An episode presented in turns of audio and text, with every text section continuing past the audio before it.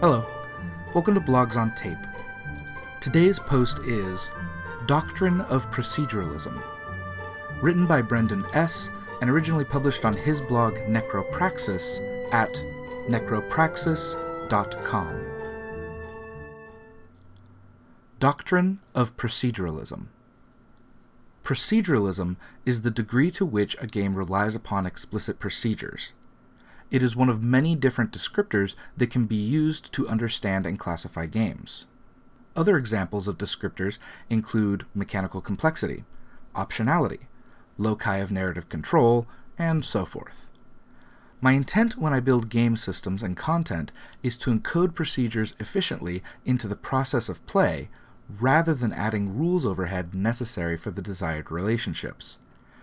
That is, I want the procedures to feel like part of the game the players sit down and play, not some cost that must be paid. This has been my intent, especially with the hazard system.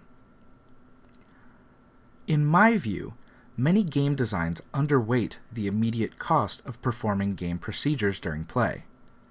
For example, in early versions of TSR D&D, encumbrance is handled by measuring weight carried in coins and summed over all gear carried. Though the coin counting encumbrance procedure would probably have the intended effect if it were used, it is often ignored because it takes effort that does not seem to be play. Though individuals differ regarding their tolerance for such hassle, there seem to be few inherent benefits to adding purely transactional costs to the process of play. Further, procedures are maximally effective when all players in a group comply, meaning that procedure effectiveness is often subject to the player with the least tolerance. In a traditional tabletop RPG, a conscientious referee can often take on an additional burden to mitigate the cost of procedures on other players, but this has its own drawbacks. This is probably a domain specific manifestation of general decision making myopia. For example, people tend to underestimate the amount of time a future task will take, even given domain specific experience. This is the planning fallacy. In games, this tendency often comes, I think, from a designer focusing more on the desired outcome of a procedure and less on the effort or hassle involved in the practice of using the procedure.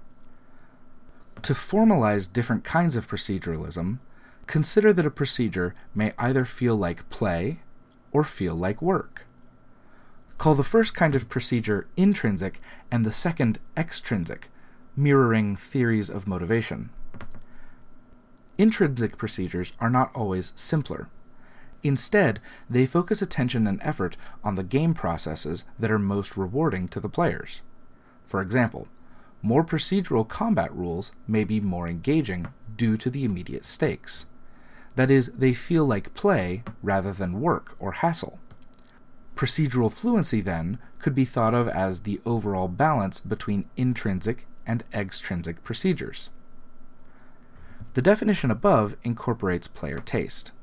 While my general sense is that heavier logistical procedures are almost universally experienced as aversive, there do seem to be some exceptions worth noting. For example, competitive players or those who value game mastery may appreciate highly extrinsic procedures as long as they can be used, respectively, to gain a relative advantage over other players or overcome game challenges effectively. Though there may be some fit effects between procedure and player personality, even entirely ignoring this nuance, there seem to be many opportunities to make game procedures more generally fluent, given that few tabletop RPGs pay attention to the concrete experience of procedures in play.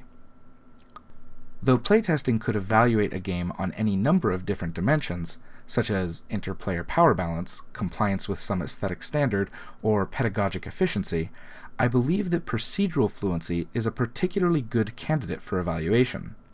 Some questions that might help identify procedural disfluency include Are the players following the rules? What are the players hand waving? Are the players creating shortcuts?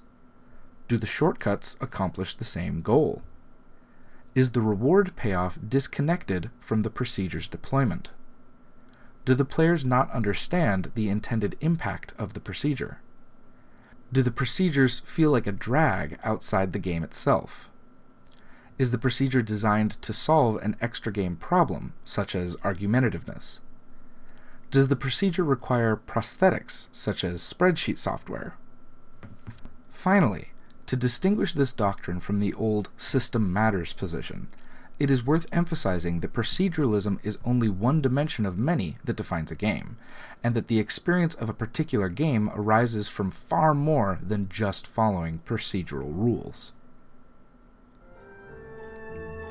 That was Doctrines of Proceduralism, read by Nick L. S. Whelan. Blogs on Tape is a project that works with authors to make audio recordings of the best works in the OSR, hopefully making them more accessible to everyone. Thank you for listening.